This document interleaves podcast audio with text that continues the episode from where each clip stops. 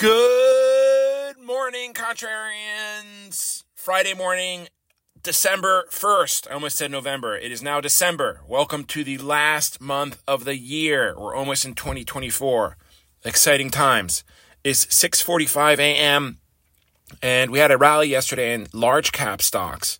This after the PCE deflator, the Fed's preferred inflation gauge, came in almost exactly as anticipated.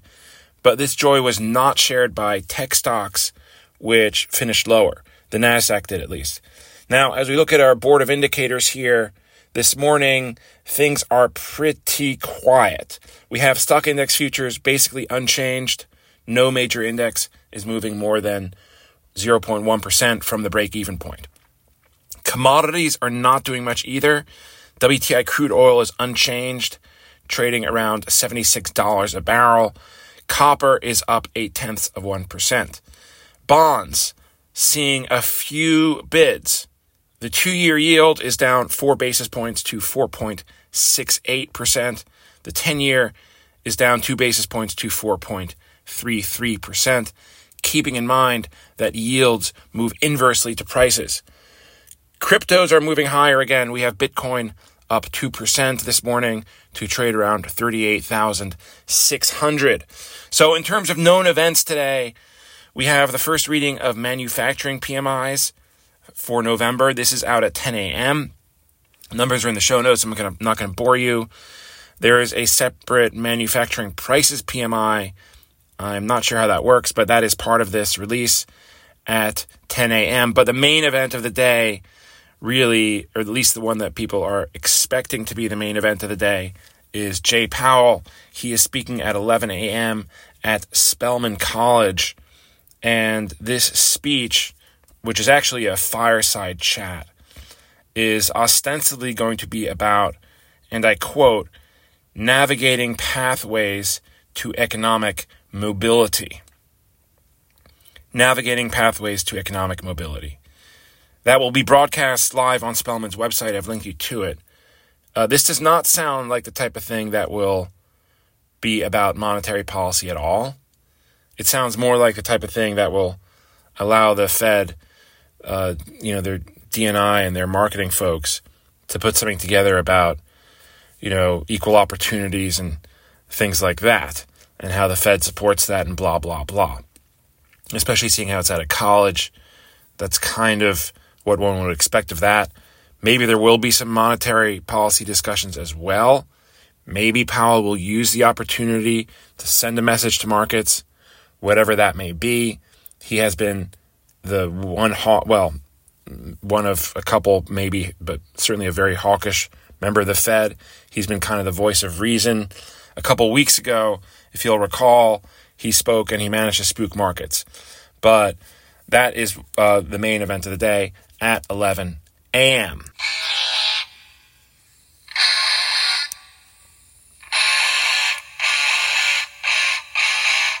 I felt this was appropriate. I don't know why. I guess I haven't played in a while, but anyway. So, look, November was a great month for stocks, and especially large caps. The Dow had its best month in more than a year. And yesterday, closed the month at its highest level of 2023. And so that is all very positive. And actually, the move was even better for tech. The NASDAQ was up 10% over the course of the month. So, like I said, it does look like happy days are maybe here again. Although stocks haven't moved this week really at all, other than large caps. But the broader message that we get from the Fed and which has kicked off this whole rally is that higher for longer is done. That there are not going to be any more interest rate hikes, and indeed, that the Fed's next move will be to cut. They haven't actually said anything about that, but that's that says that specifically. But for whatever reason, the market is taking it as such. I mean, Jay Powell said risks were balanced, which is far more dovish than he's been in years. And the Fed fund futures now are pointing to rate cuts as early as March. So that's that that just seems to be the reality on the ground, and markets are moving along with it. Now, it's worth pointing out that the Fed generally generally only cuts rates when there are signs of trouble. Now, inflation may have been slain or will shortly be such, but you presumably still need some stress in the economy for the Fed to loosen monetary policy. At least that's a traditional playbook. I know the last time, well, two times ago, the last time that there were cuts was in for COVID. The time before that was actually during a time when the economy was expanding. If you'll recall, what was it, 2018? Uh, yeah, I think so. And and they actually did cut. The last move, their last moves before COVID were, were to cut. And then COVID came and, and they slashed it. And then also did QE, quantitative easing. Anyway, like I said, it's unclear how much of this, if any of it, Powell will be even even be asked about. Uh, who knows? He may take the opportunity to send a message to markets. Like I said, he's done this before, but when he, the last time he did, markets recovered. I mean, he could be even more hawkish and be like, "Look, we're not done. We're still going to raise." It, it, could. It could.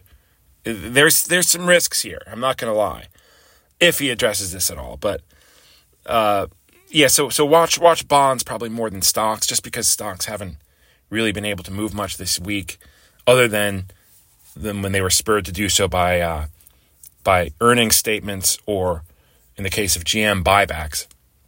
There's some other things that I saw Pfizer moving this morning. They said that they were discontinuing their weight loss drug. That's not good for us Pfizer holders. Anyway, another story for another day. Keeping to the, to the topic of the day here, yes, Powell could throw a wrench in the whole Santa rally. Ostensibly, one doesn't think this will last very long.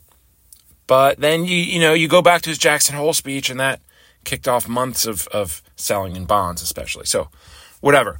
A bunch of unknowns here. So I'll leave it there. Finally, though, uh, before I shut up for today, I just want to uh, let you know again about this this uh, the week the biweekly guest podcast that I did with Jared Dillian of the Daily Dirt Nap, and we talk a lot about this Fed policy and bonds. He's very bullish on short term treasuries.